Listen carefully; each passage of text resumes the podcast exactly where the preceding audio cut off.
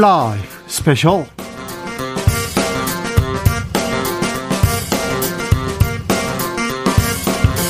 2021년 5월 22일 토요일입니다. 안녕하십니까. 주진우입니다. 토요일 이 시간은요, 일주일 동안 주진우 라이브에서 가장 중요하고 가장 재미있던 부분만 모으고 모아서 듣는 그런 시간입니다. 그리고 묻힌 뉴스 마구 파헤쳐보는 그런 시간도 같습니다. 토요일은 토요일의 남자 KBS 김기화 기자 모셨습니다. 어서 오세요.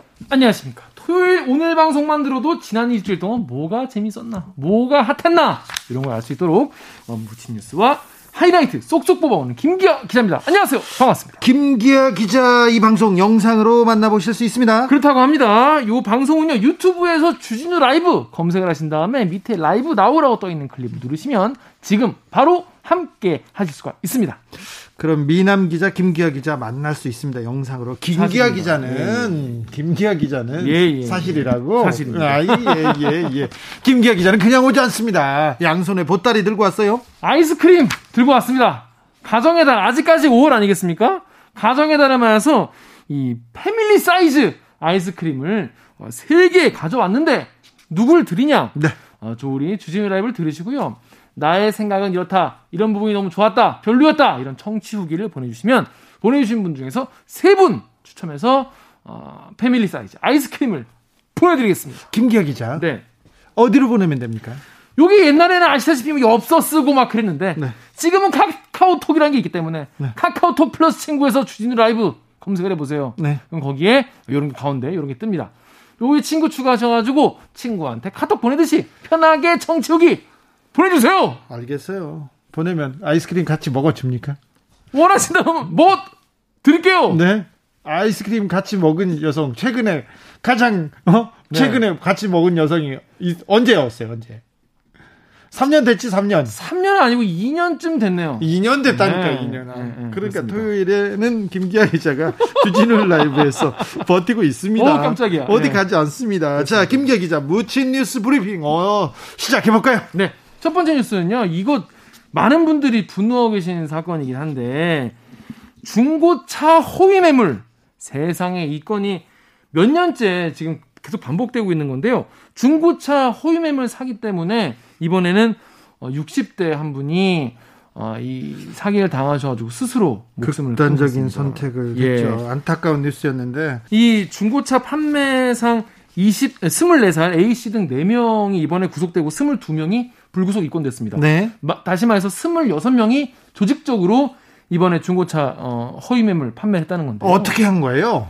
어, 이번 이번에 돌아가신 분의 사례, 이번에 네. 숨진 분의 사례를 얘기를 드리자면은 네. 이분은 심지어 굉장히 가난해서 어, 짬짬이 일을 한 돈으로 전 재산이 200만 원이었다고 합니다. 예. 그래서 모은 전 재산과 다름없는 200만 원을 가지고 예. 트럭을 사가지고 일을 하려고. 그렇죠. 그래서 중고차를 사겠다고 했어. 네, 중고차를 알아보려는데 딱 200만 원에 굉장히 좋은 트럭이 올라와 있는 거예요. 네. 그래서 이분이 아 이렇게 싼 차가 있다니 하고 이제 중고차 매매상을 찾아간 거죠. 네. 갔더니 문신 있고 어깨 넓은 이제 형들이 맞이한 거예요. 그러더니 어 그런 물건은 없다. 이 700만 원짜리 사라라고 네. 강요를 한 겁니다. 아, 나 저는 200만 원밖에 없습니다 하고 오면 되잖아요. 그렇죠. 그런데 여러분 이게 그냥 온다고 되는 게 아니에요. 이분을 가둬가지고 이, 이 중고차 매매상들이 가둬놓은 상태에서 어, 면허증과 이런 걸 다 뺏어가지고 못 가게 한 다음에 네. 너 돈 안 내면 못 간다 이렇게 못 간다. 위협했군요. 그래서 이번에 휴대전화에서 중고차를 강매당했고 온몸에 문신을 한 사람들에게 둘러싸인 상태에서 사인을 하라고 해서 여기저기 엄청나게 사인했다는 거예요. 근데 어디에 사인을 했냐? 예. 이분이 당장 돈이 없지 않습니까? 예. 아 돈이 없다면 우리가 캐피탈을 대출해 줄게. 어. 대출을 우리가 알아봐 주겠다. 이래 가지고 500만 원을 그 자리에서 대출을 했군요. 대출을 강제로 시킨 거예요. 아이고. 사인을 100번 넘게 해서 손가락에 쥐관할 정도였다고 이분은 스마트폰에 써 있었다고 하는데 그래서 8시간 동안 감금하고 500만 원을 일부러 어, 강제로 대출을 받게 해서 이분에게 그냥 그 차를 넘겼다는 겁니다. 피해자가 또 있다면서요? 한둘이 아닌데 되게 여러 명인데 또 다른 분도 있어요. 이렇게 어, 50대 남성도 이제 시세보다 훨씬 더 비싸게 차를 샀어요. 네. 갈 때는 훨씬 더 싸다는 말만 믿고 갔는데 그래서 찾아갔더니 아 내가 팔던 차가 고장이 났다면서 다른 차를 강매를 했다고 합니다.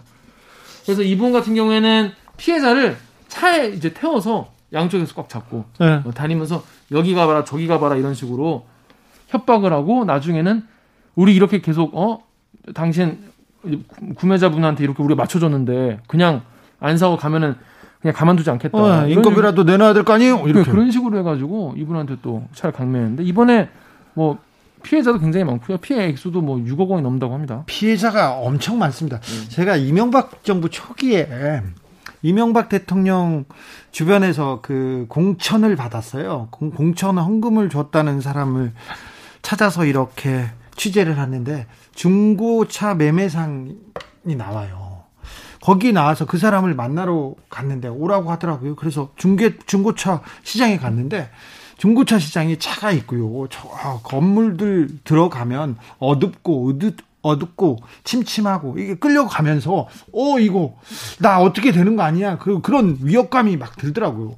어 저는 굉장히 겁이 없는 편인데 그때는 겁이 나더라고요. 그래서 그 내용을 잘 보고 있다가 보고 있다가 나중에 제 친구한테 말을 해서 영화에 조금 나와요. 중고차 음. 이 사기가 음. 베테랑에 나옵니다. 음, 좋습니다. 근데 아무튼 그 피해자가 지금 수십 년 동안 이어지고 있고 아직도 계속되고 있어요. 그, 허위 매물을 맞습니다. 온라인에 올려놓고 그 다음에 오면 다른 차를 주거나 아니면 비싼 가격으로 강매하는. 네, 저도 이 건을 취재한 적이 있는데요.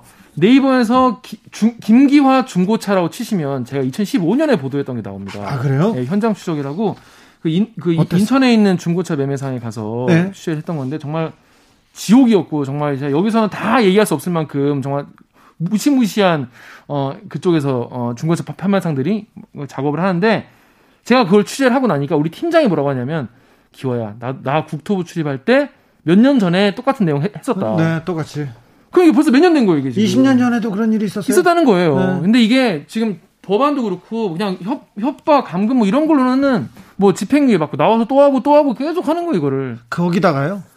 어, 신차를 사고 파는 것보다 중고차를 그 매매하는 건수가 훨씬 많아요. 맞아요. 예. 그리고 한번 차를 팔 시장이 더 커요. 커요. 그리고는 정가가 없잖아요. 네. 그래서 이 사기가 계속 그러다 보니까 실제로 양심적으로 거래하는 중고차 매매상들 분까지 도매금으로 이게 중고차 매매상하면 되게 안 좋은 이미지가 들씌워지니까 굉장히 억울하실 거예요. 네. 또 이러다 보니까 대기업이 현대기아차가 뭐 중고차 시장 뭐, 뭐 진출하면 어떻겠냐라는 그런 얘기에 많은 시민분들이 또 막 좋다고 오히려 차라리 대기업이 차라리 해라 이럴 바에는 이런 말씀을 하실 정도니까 참 이미지가 안 좋은 거죠. 지금. 아 이거 좀 우리 중고차 업계는 조금 문제가 있는 것 같습니다. 우리가라도 좀 어떻게 좀 해야 될 것 같아요. 어, 이 부분 묻힌 뉴스는 중고차 거래에 대한 묻힌 뉴스는 저희가 계속해서 시간이 되는 대로 기회가 되는 대로 계속 파헤쳐 보겠습니다. 네.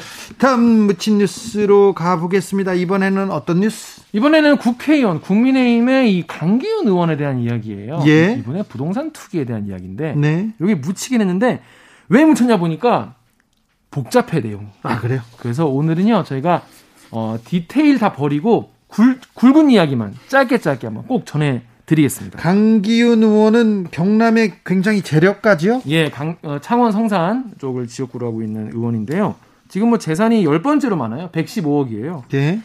근데 부동산이 이제 61억 정도 되는데 이분이 이제 가족 회사가 있어요. 일신 단조라고. 일신 단조. 일신 금속의 원래 대표였는데 일신 단조라는 단조 공업이라는 회사가 있습니다. 일진 아닌가요? 그렇습니다. 그, 그런 의혹도 있어요. 창원 성산구 일진들이 모여서 만든 게 아니냐 이런 얘기도 농담같이 하는데 네. 문제는 2018년 2월에요. 이 일진 단조 공업이 땅을 사요. 어디 땅을 사냐?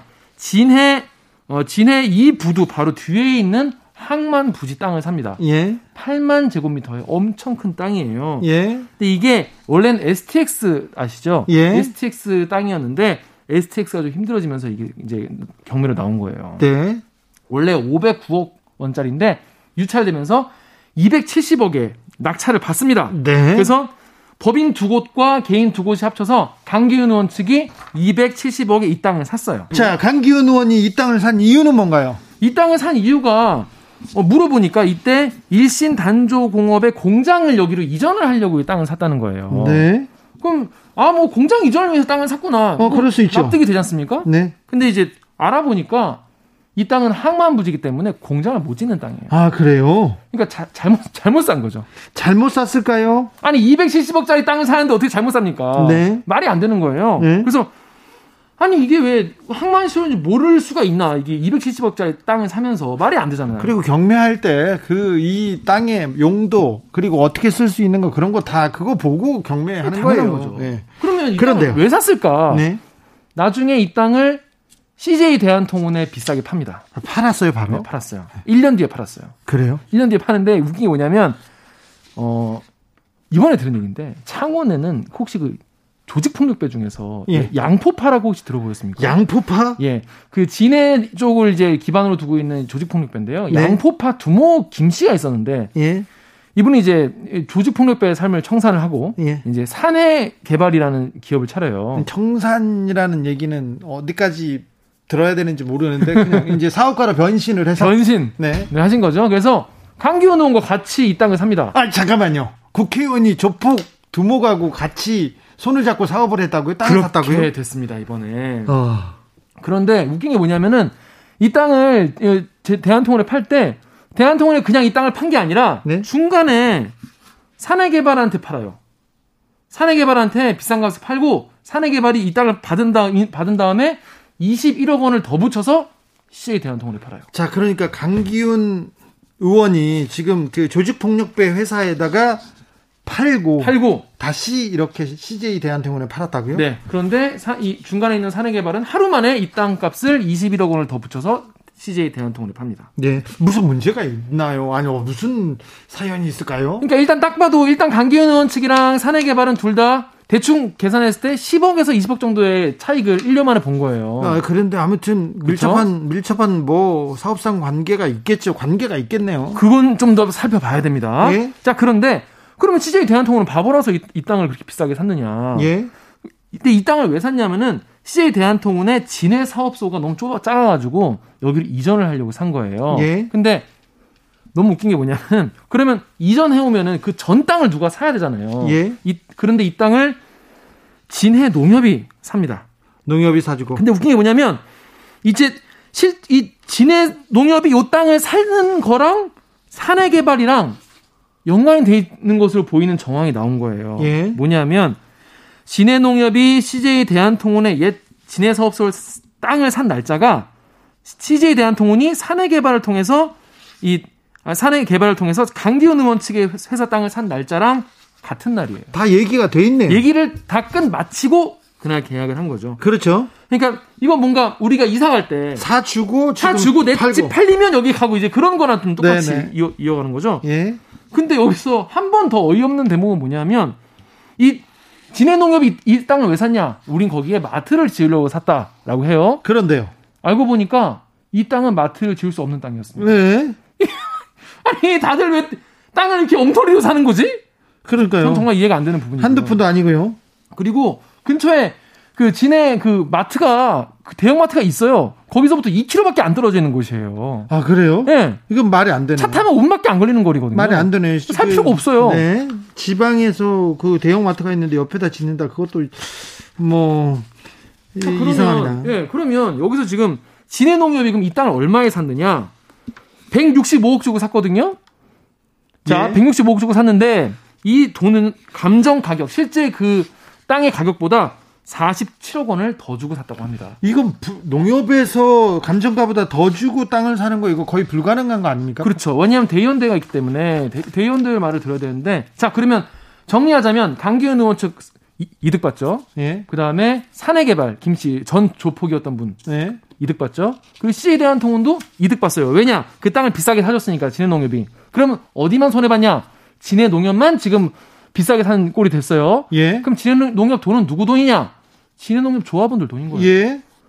그래서 이거를 가만히 생각해 보면 진해농협 조합원들의 돈, 진해농협의 돈을 대기업과 전 조폭과 국회의원이 이렇게 이렇게 이렇게 먹은 게 아니냐는 오해와 의- 이 억측을 해볼 수 있는 것이죠. 이 부분에 대해서는 농협이 해명을 해야 될 것 같고요. 그리고 국회의원 강기훈 의원도 조폭과 같이 손을 잡고 사업을 한 거에 대해서 그 부분에 대해서 명확한 해명이 필요한 것 같습니다. 그래서 해명을 뭐 KBS 뉴스를 통해서나 뭐 할, 하실 필요가 없고요. 지금 경찰이 수사를 하고 있습니다. 아 그래요? 예, 지금 압수수색도 하고 경찰이 수사하고 있으니까 수사 과정에서 자세히 설명하시면 될 것 같습니다. 네, 조폭과 사업에 나선 국회의원 아직도 이런 일이 벌어지고 있습니다. 그런데 그런데 이 사람들은 돈을 벌고 농협이 돈을 일탄이요. 그것도 감정가보다 더 비싸게 돈을 주고 그 땅을 산다고 이거 불가능한 일인데요. 조합은 그리고 대기원들은 뭘 했을까요? 농협이 명확하게 해명해야 될 것 같습니다. 여러분께서는 지금 주진우 라이브 스페셜을 듣고 계십니다. 주진우 라이브 스페셜 김기화 기자와 함께 하고 계십니다. 본격적으로 주진우 라이브 스페셜 하이라이트 장면 다시 듣기 시작해 보겠습니다.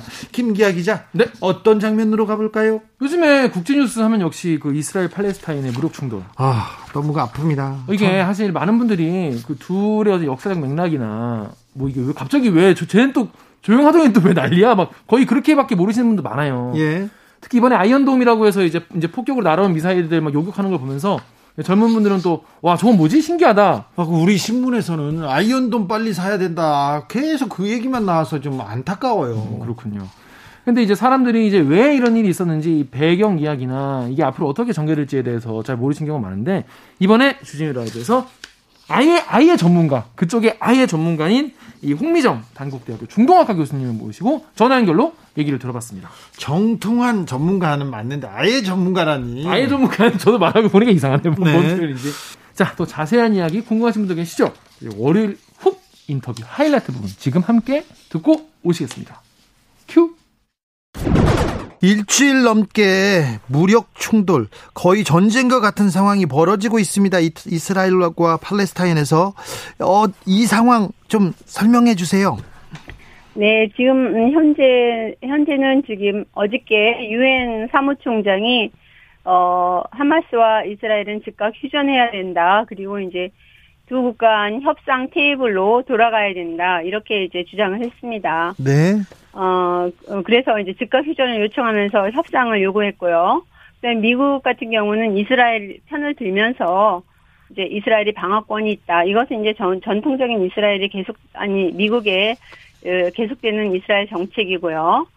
그다음에 아랍 정부들은 이제 침묵으로 일관하고 있습니다. 사우디를 비롯한 요르단, UAE 뭐 이런 나라들은 별다른 특별한 그 이야기를 하고 있지 않은데요. 이것은 그 내부에 이제 하마스와 연계된 무슬림 형제단 세력들이 정부 반대파로 강력하게 존재하고 있습니다. 네. 그래서 이들이 정치 개혁을 요구하고 있어서 사실은 이런 반대파들을 누르고 정권을 계속해서 유지하기 위해서는 이스라엘과 어떤 연대를 할 수밖에 없는 것이 아랍 국가, 아랍 정부들의 형편이거든요. 네.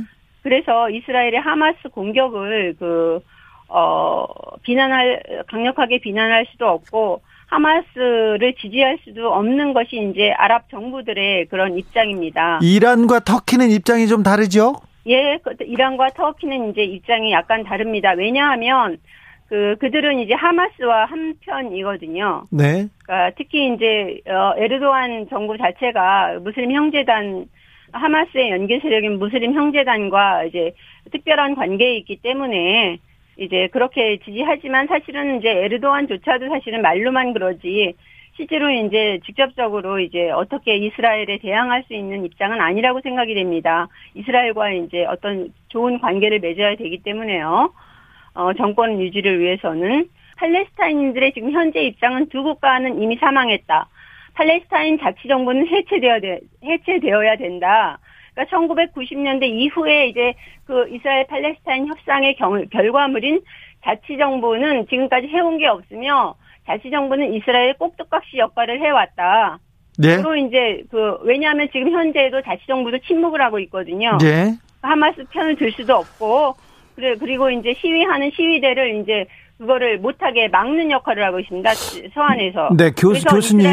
네. 도시 내부에서 사실은 시위가 더 격하지 웨스트뱅크에서는 이제 상대적으로 좀 조용하다고 볼 수 있습니다. 아, 그래요? 시위를 조직하긴 하지만 예, 이건 자치정부가 이제 못하게 막으니까 이제 그렇고요. 네, 교, 교수님. 네. 어, 그래서 이제 하마스 지지가 이제 지지자들이 늘어나고 있습니다. 그 전에 파타나 자치정부 파타를 지지했던 사람들조차도 이제 하마스 지지 쪽으로 이게 약간 돌아서긴 하지만 그래도 사실은 하마스가 다수 하마스 지지자들이 그 절대 다수가 되기는 굉장히 힘들거든요. 팔레스타인 내부에서 사실은 평상시에 하마스 지지자가 20%가 채 안 됩니다.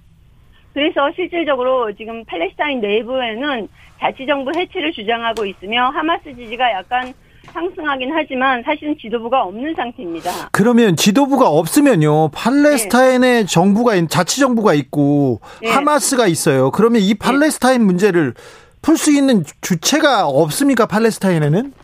예, 그, 그렇다고 이제 이제 절대적으로 이제 그거 자치 정부가 그 역할을 해야 되는데 못 하잖아요. 네. 이스라엘의 꼭두각시 역할을 하니까 지금 이제 시위대들은 팔레스타인의 자치정부에 대해서 이제 해체하라 이런 요구들이 나오면서 이들이 이제 주장하는 한국가안이 부상하고 있습니다. 아, 그러면 이 전쟁을 어떻게 막아야 될 텐데요? 막, 막는 거는 이제 이스라엘에 달린 거죠. 시, 시작도 이스라엘이 할 것이고, 끝내는 것도 이제 네타냐후가 할 것입니다. 그런데 예? 지금 이제 한국가안이 부상하고 있는데 이 한국가안이라는 것은 이제 두 국가안은 이제 환상이었다.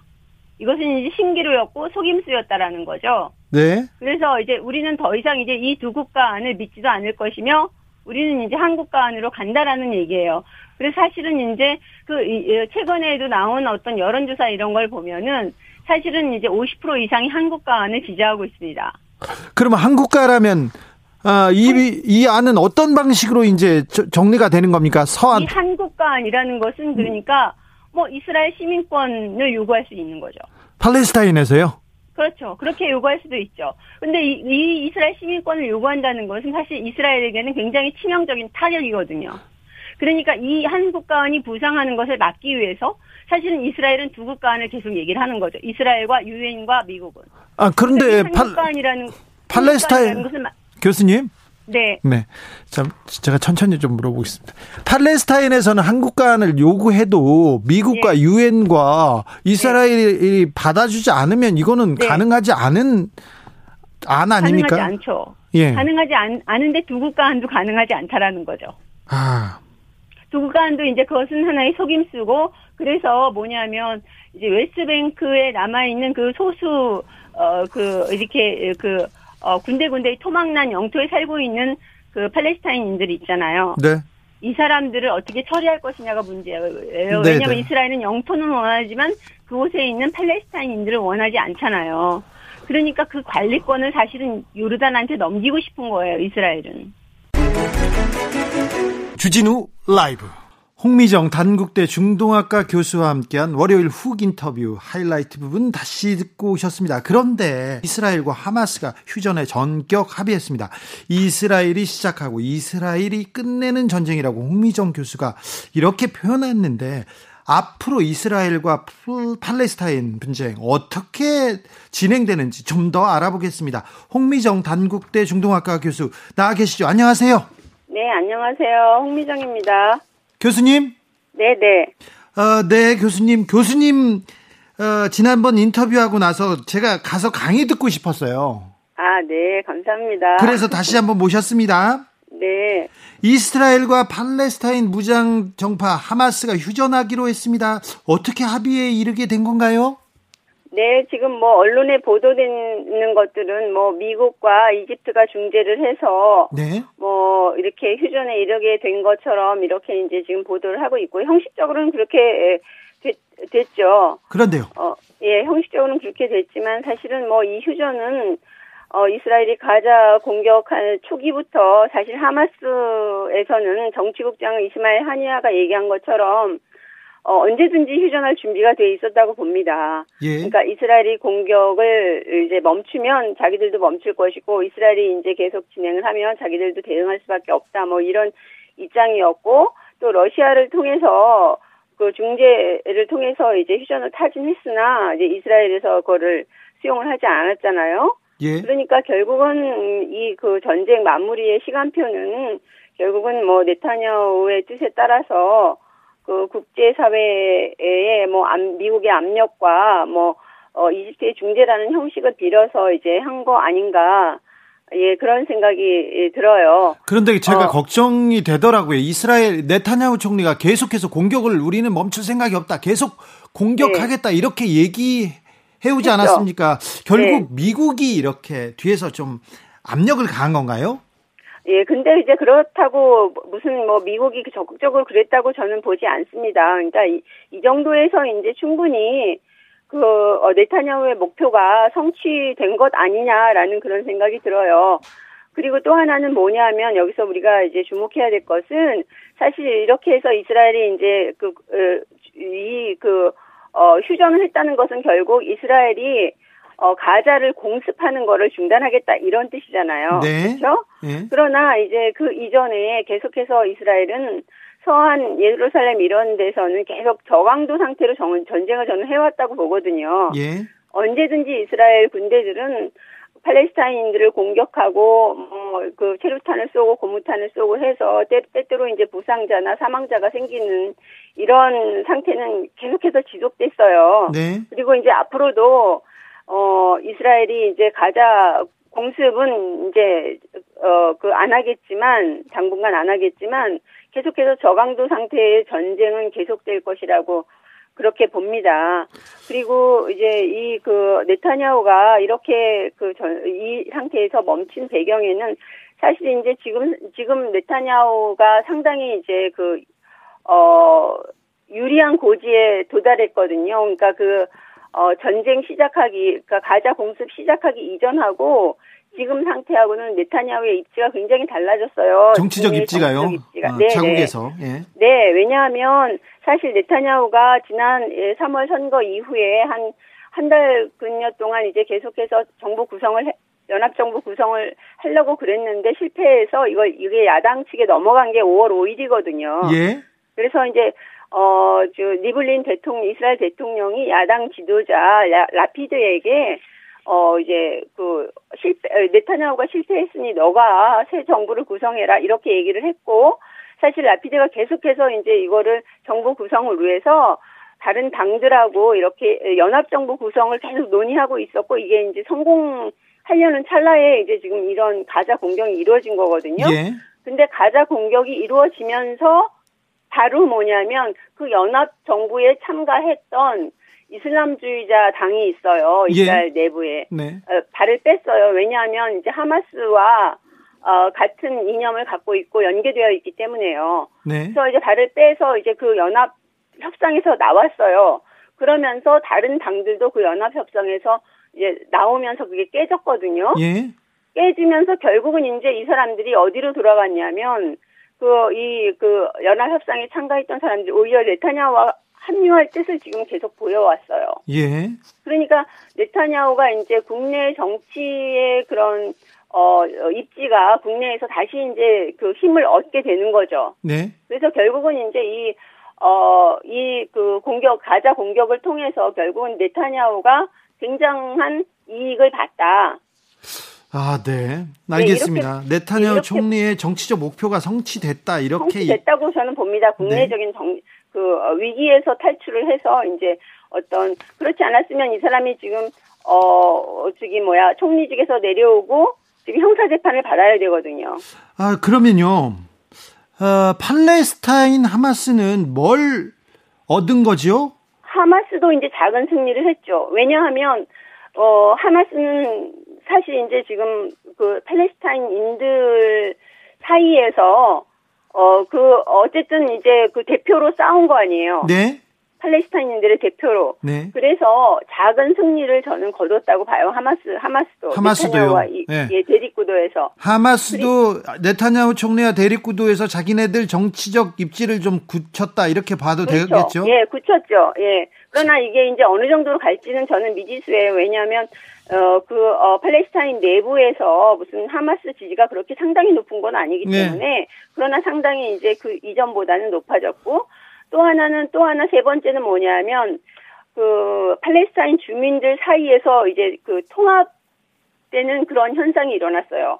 그 팔레스타인 주민들 사이에서 통합이라는 것은 뭐냐면, 어, 이스라엘 내부에서 살고 있는 팔레스타인인들이 있어요. 그러니까 네. 이스라엘 시민권을 가진 한 20%가 되는 네. 사람들과 그다음에 웨스트뱅크 사람들, 서안 사람들, 가자 사람들, 그다음에 예, 동예루살렘 사람들 이 사람들이 어떤 연대감이 형성이 됐어요.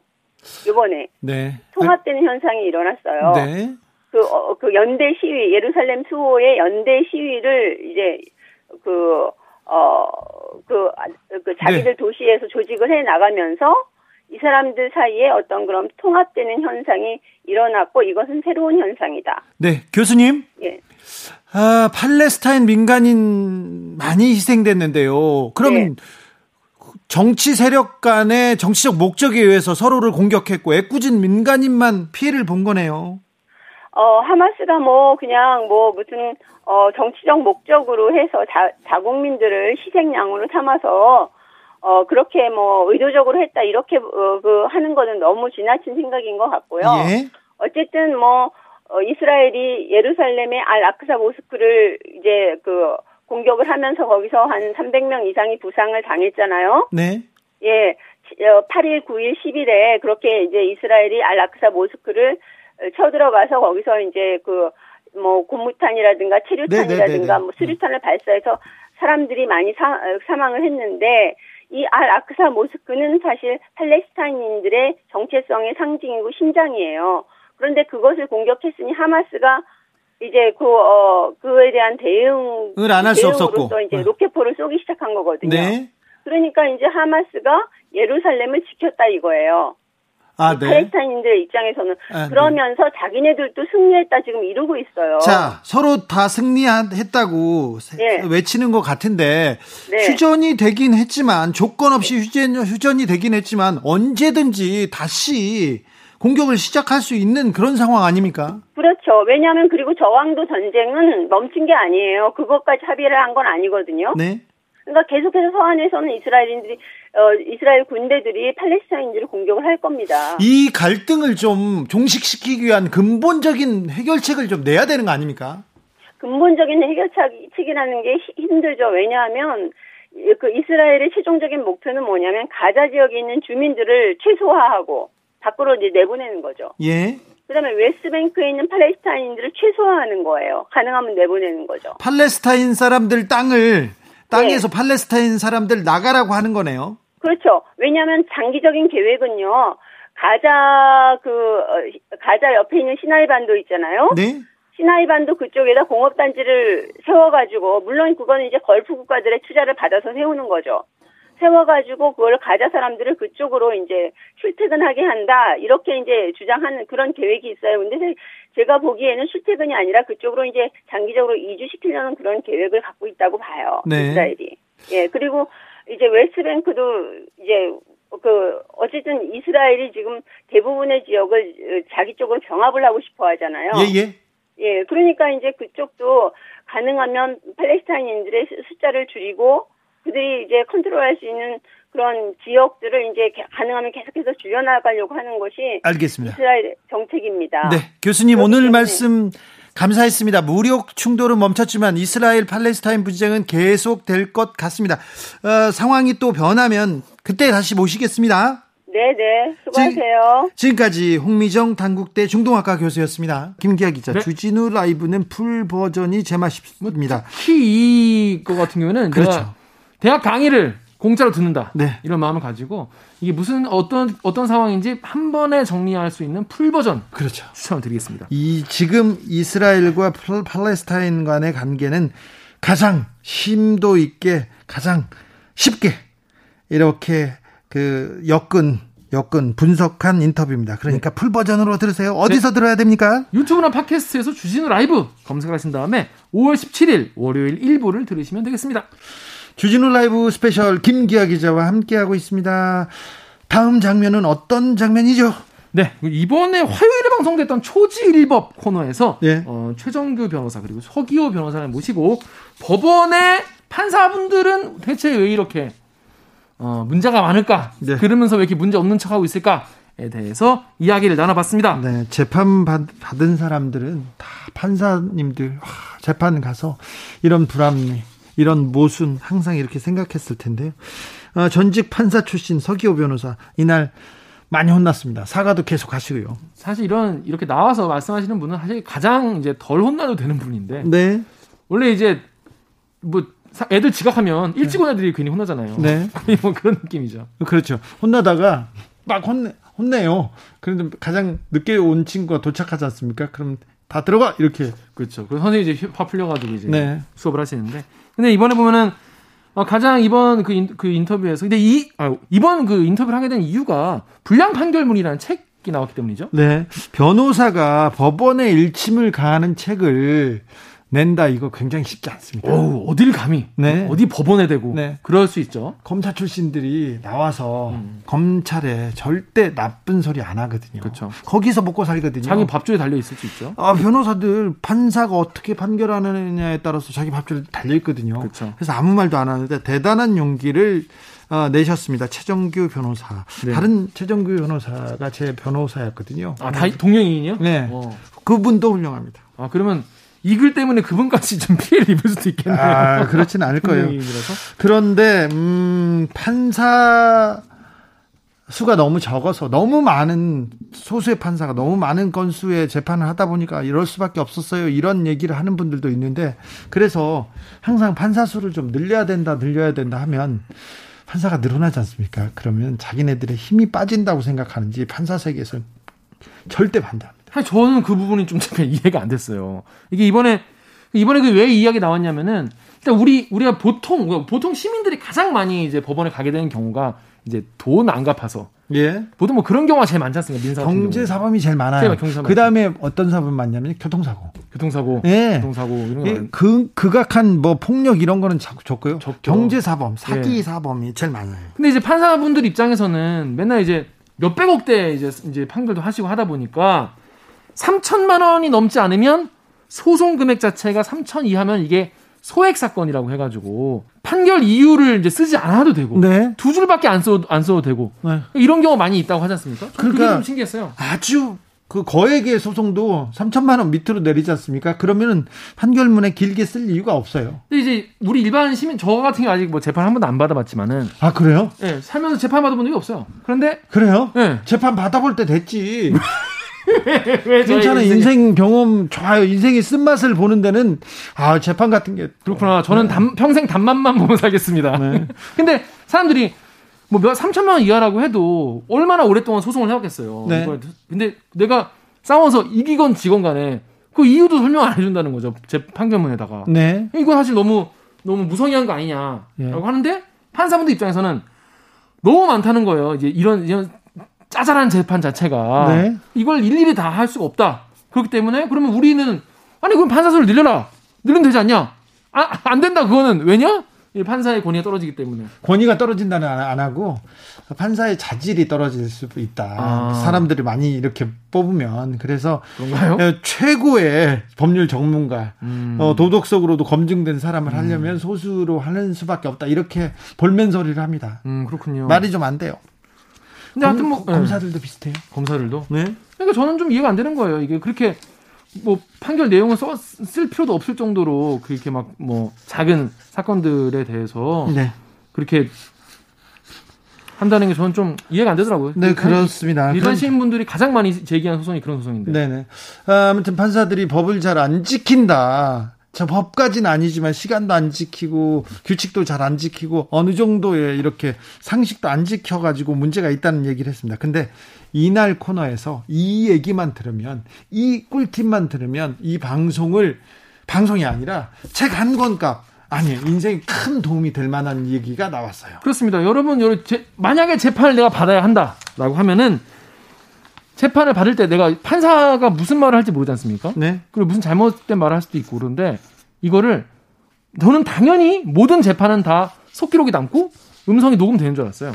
근데 아니라면서요. 네, 아닙니다. 그 판사가 증인 신문을 할 때, 네. 변호사나 검사가 증인 신문, 피고인 증인 신문을 할 때만 그 문답만 적, 적힙니다. 근데 그 문답도 약간 정제돼서 적힙니다. 음, 그래서 어, 아예 재판 받기 전에 녹음 속기 신청을 해서 모든 재판 분, 그 재판의 모든 부분을 녹음 속기 신청을 하면 그때부터는 판사님이 굉장히 좀 규칙대로 음. 상식대로 법대로 한다고 합니다. 그렇습니다. 이건 사실 우리 여러분의 어떤 권리를 어, 찾고 지키는 거기 때문에 하기 전에 어, 녹음 속기 신청을 미리 하시면 어, 좀더 어, 정제된 제대로 된 재판을 받을 수도 있다. 는 꿀팁. 근데 이렇게 얘기하면 판사님들은 좀 싫어하겠어요. 싫어합니다. 이런 거 싫어합니다. 아, 그, 왜 그? 적고 판사님 뭐라고 하셨어요? 이렇게 묻지 않습니까? 그럼 판사님한테 싫어합니다. 아, 이거 근데 중요합니다. 제가 20 몇 년 동안 피고인으로 살고 있지 않습니까? 네. 기자라는 직업보다는 사실은 피고인이 피고인 인데 제2의 직업. 이게 정말 꿀팁입니다. 이거 굉장히 중요합니다. 네. 더 자세한 이야기 들으셔야 돼요. 사실 뭐 사실 이거는 법률적인 어떤 어, 뒷받침되는 내용이나 이런 걸 다 설명을 해 주기 때문에 화요일에 방송됐던 추지, 초지 일법 하이라이트 부분을 지금 함께 듣고 오시겠습니다. 큐. 최정규 변호사님 책을 쓰셨어요. 어떤 책을 쓰신 거죠? 아, 네. 뭐 불량 판결문이라고 하는 제목의 책을 썼습니다. 네, 불량 판결문요. 판결문. 판결문이 불량합니까? 네, 뭐 사실 소송에서 패소한 사람들은 네. 다 판결문이 불량하다라고 네. 생각할 수도 있는데 어 누가 봐도 아, 너무 성의가 없고 그런 분들이 있어요. 네. 근데 제 저도 재판받는 법이라고 재판받는 법에 대한 책을 썼어요. 네네. 저는 기자지만 저 피고인으로 한 20년 살아가지고요. 거의 좀 직업이 피고인입니다. 그래서 재판받는 법에 대해서 썼는데 판사님이 불러서 저한테 얘기하더라고요. 아, 대단한 용기다. 판사들한테 재판을 받으면서 판사들한테 이렇게 얘기할 수 있는 거 대단한 용기다 했는데 변호사님은 재판부를 계속 봐야 되지 않습니까? 판사를 봐야 되는데 재판부를 비판하는 거 우리나라에서 거의 금기거든요. 아, 네. 굉장히 큰 용기를 내셨습니다. 아, 그 처음부터 뭐 책을 내자는 생각은 아니었고 그냥 법원에서 경험한 내용들을 블로그에 하나씩 하나씩 쓰기 시작하다 보니까 그 글이 한 900개 정도 되더라고요. 예. 그래서 아 이거를 또 많은 시민분들이 제 블로그에 들어와 주셔서 많이 공감해 주시고 네. 아 이걸 미리 알았다면 좀 내가 억울할 일이 덜했을 텐데라는 말씀을 들으셔서 뭐 사실 이게 없는 얘기를 제가 지어서 낸다면 뭐 말이 안 되겠지만 실제 오늘도 어 전국 법원에서 일어나는 일에 대해서 어, 제가 이렇게 책으로 낸다고 한들 뭐 큰 문제가 있을까? 그리고 뭐 불이익을 받을 거라고 하는 것도 사실 입증되지 않은 가설일 뿐이라는 생각으로 어, 용기를 내서 책을 내봤습니다. 이 불량 판결문에 대한 책의 주요 내용은 법원은 무리하다, 법원은 게으르다, 판결문이 불량하다, 판결문이 이상하다 등등등등 국민의식과 동떨어졌다. 그러면서 판사님들을 질타하고 있습니다. 서기호 판사 반성하십시오. 네, 일단 먼저 반성부터 하고 시작하겠습니다. 네. 아, 제가 현직 판사로 있을 때 저도 가끔씩 불량 판결문을 냈습니다. 아, 판사님, 판사님은 좀 게으르지도 않고 정의롭고 아, 불량하지도 않은데요. 꼭 그렇지도 않아요. 아, 그래요? 판사 시절에는 좀 저도 판사 약간 시절에는 불량, 약간 불량했었습니다. 네. 예, 그래서 그 부분을 일단 예, 솔직하게 반성을 하고요. 어, 네. 사과드립니다. 정식으로. 예. 서초동에 어. 점심 시간 때 이렇게 걸어가면은 판사는 다 보여요. 판사님이 부장 판사가 이렇게 앞에 가고요. 옆에 이제 다른 판사님들이 따라가고 저 뒤에 이제 사무원들이 사무직들이 이렇게 갑니다. 그거 인정하시죠? 네네. 그죠. 그 제가 그래서 역시 판사를 처음부터 사법연수원에서 바로 판사가 될 게 아니라 네. 변호사 경험을 한 10년 이상 하고 나서 판사가 되는 게 옳다고 저는 생각이 되는 게 저는 이제 이제 변호사를 지금 4년간 해보니까 이제 알겠는 거예요. 아, 그래요? 와, 이런 불량 판결문들을 제가 직접 받아보니까 막 화가 나고 막 부, 부국을 끓는데 네. 정작 제가 판사로 근무하던 시절에는 거기에 대한 감각이 별로 없었어요. 왜냐하면 그래요? 변호사 해본 적이 없으니까 네. 그냥 판사 안에 판사로 그냥 법원 안에만 있다 보니까 이게 어떤 심각성, 그러니까 이부 이부 내 나의 불량 판결로 인해서 이제 당사자들이나 변호사들이 얼마나 상처받고 힘들 힘든 상황이 벌어질지에 대해서 감각이 별로 없어요. 아, 그렇습니까? 네. 어, 3582님께서 솔직히 우리나라는 언론과 사법부가 가장 후진적입니다. 한마디로 시대착오적이에요. 그들만의 성에서 따로 사는 사람 같아요. 귀 막으면서 서로 위에, 위안해 가면서 참 안타깝네요. 이렇게 얘기하는데 판사님, 서기호 판사님? 네, 맞는 말씀이죠. 우물한 개구리. 네. 같은 거죠. 판사들 사회에서 그런 얘기 있지 않습니까? 이 세상은 판사와 판사 아닌 사람으로 이렇게 나뉜다. 검사 사회에서는 그 얘기가 있잖아요. 이 세상은 판검사가 있고 그 외의 사람들이 있다고. 그렇죠? 그렇게 볼 수 있죠. 왜냐하면 우물 안 개구리하고 똑같아요. 그래서 우물 안에 있는 개구리는 쳐다보면 하늘 위, 그 우물 쪽 하늘만 보이잖아요. 예. 그 넓은 바깥 세상은 못 본단 말이에요. 그래서 그게 다 세상의 전부인 줄 알고 있고 그래서 판사 법원에서 판사로 근무하다 보면은 그 판사의 시각만 갖고 있거든요. 네. 그래서 이런 게 참 문제입니다. 판사는 미안해하지 않는다. 그런 것 같아요. 서기호 전 판사님, 일부 음. 판사들은 시간 재판 시간도 잘 안 지킨다면서요? 가끔씩 그런 분들이 있죠. 어. 그러면 근데 이거는 되게 심각한 거거든요. 가끔이 아닙니다. 네. 가끔이 아닙니다. 네. 가끔이 아니라 정말 너무 잘 안 지킵니다. 음. 그래요? 그러니까 예를 들어 제가 지난주 목요일에 지방에 대구, 네, 대구 재판을 갔는데 2시 20분 재판이었습니다. 네. 제가 딱 30분 전에 동대 구역에 내려서 뭘 좀 먹고 갈까 말까를 막 고민하다가 아 늦으면 안 돼. 2시 20분. 네. 2시 17분 8분에 막 뛰어 들어갔는데 제 사건이 3시 넘어 시작됐습니다. 네. 어, 너무 막 아깝더라고요. 제가 밥도 못 먹고 이 재판은 시간을 맞추기 위해서 나는 헐레벌떡 달려왔는데 40분을 그냥 기다린 거예요. 근데 아. 또 재판이 밀려 있어가지고 앞에 재판이 미뤄지면 계속 밀리고요. 거기다가 또 뒤에 재판이 있어가지고 한 2분 인사하고 뭐 어떻게 할게요 하고 그냥 가라고 할 때도 있지 않습니까? 네, 저는 근데 예상이 할 수 있는 것 같아요. 2시 20분이라는 거는 2시부터 재판을 시작했다는 거거든요. 네. 그러면 뭐 아니면 선고 때문에 좀 일찍 시작했더라도 내가 선고를 몇 분에 하겠다 아니면 첫 사건 어디에 하겠다 이런 식의 어떤 감각이 있어야 되는데 그냥 10분에 하나씩 아니면 5분에 하나씩 잡아 놓다 보니까 앞에 밀리고 저리 밀려서 그렇다면 3시에 시작하면 미안하다. 뭐 원래 2시 20분이었는데 상황이 이렇게 되니 3시다라고 설명이라도 해줘야 되는데 너무나 당연하듯이 그냥 3시. 서경 판사님 설명이라도 음. 해줘야 될거 예, 예. 아니에요. 어, 일단 제가 아까 처음에 그 가끔 있다고 했던 취지는 뭐냐면 그 맨 처음 시작 2시 시작하는데도 불구하고 2시 반에 법정에 나타나는 판사가 있다. 이런 거를 제가 말씀드린 거고요. 네. 그런 판사는 아주 소수 가끔씩 있긴 한데 그것도 굉장히 심각한 문제지만 지금 말씀하신 거는 이제 중간 중간에 2시 반, 3시, 3시 20분 이렇게 재판이 있는데 그 시간을 안 지킨다. 처음에 그렇게 통지를 해놓고 어 그것은 어떤 문제냐면 결국은 재판부 판사들의 편의 편의주의죠. 네. 자기가 입장에서는 어 사건을 쭉쭉 그냥 빡빡하게 잡아놓는 거예요. 그러면은 이게 이게 밀리더라도 그 중단되지 않고 계속 할 수 있잖아요. 근데 만약에 예를 들어서 2시에 한 건 넣어놓고 2시 20분에 한 건 넣어놨는데 2시 사건이 갑자기 뭐 길 변경됐다. 그러면 갑자기 20분이 비어버리잖아요. 네. 그런 것이 싫어가지고 판사들은 이제 그렇게 빡빡하게 잡, 잡는 건데 제 정확하게 하자면은 어 여유 있게 잡아야 되죠. 아예 시, 간 자체를 여유 있게 지정을 해야 됩니다. 7617님, 오늘 서기호 판사님 대표로 혼나러, 혼나러 오셨네요. 네, 맞습니다. 네. 예. 2081님께서는 판결문도 개혁이 필요합니다. 뭐, 그렇게까지 어려운 표현으로 판결을 해야 되는지 정말 식상합니다. 판결문 보면요. 우리 판사님들 굉장히 글을 많이 쓰시는 분인데 글 정말 못 쓰세요. 그리고 어렵게 쓰세요. 못 알아듣게. 그 판결문 굉장히 좀 문제가 있, 는 부분이 있죠. 네, 저는 어, 이 판결문으로 인해서 당사자를 설득할 능력이 부족하기 때문에 여러 가지 전문 용어를 번복하는 게 아닐까라고 하는 의심이 드는 순간들이 있습니다. 왜냐하면 사람이 참 쉽게 설, 말, 말하고 쉽게 설득할 수 있거든요. 이게 정말 논리라고 하면 네. 어떤 판결문 보면 그냥 법률 용어로만 가득한 대법원 판례 하나 딱 써놓고 여기에 해당되지 않으니까 그냥 패소. 그러니까 사실 이유는 기재되어 있지만 아무리 읽어도 내가 왜 졌지라고 이걸 알 수가 없는 그런 판결문들이 되게 많거든요. 네. 그런 판결문들을 저희는 불량 판결문이다라고 명칭하고 치열한 논증 과정을 판결문에 기재를 하면 시민들이 납득할 수 있고 설득 당할 수 있죠. 하지만 그렇지 않은 판결문들은 설득 당할 수가 없다고 저는 생각하고 있습니다. 서기호 판사님 이유를 알 수 없대잖아요. 예, 그러니까 그게 저도 변호사 하면서 최근에 그런 걸 받아봤는데요.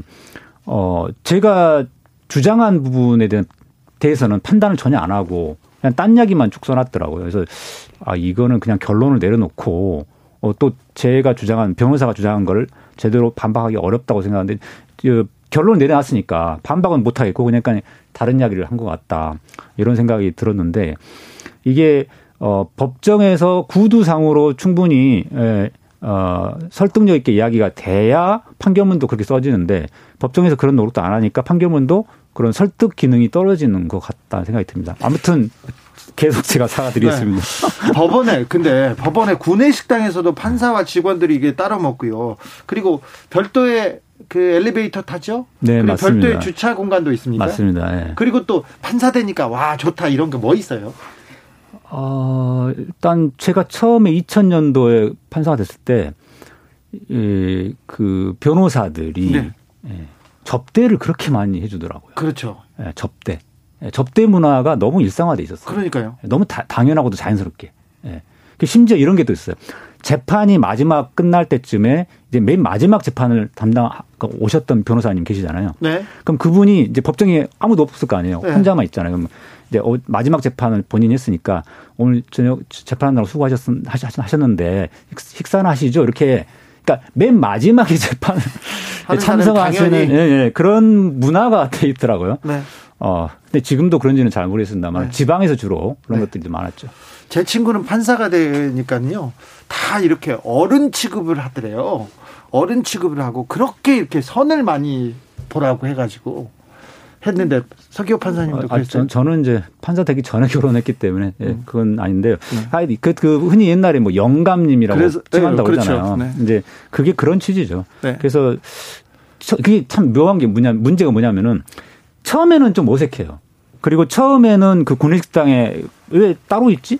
예.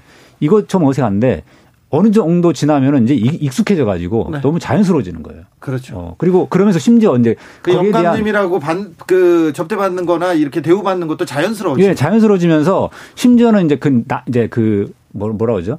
어, 거기에 대한 핑계거리가 이제 생겨요. 그래서 어, 예를 들어, 어, 어 식당을 다르게 한다. 그러면은 직원들이 식당을 같이, 같이 쓰게 되면 직원들이 불편해 할 거다. 네.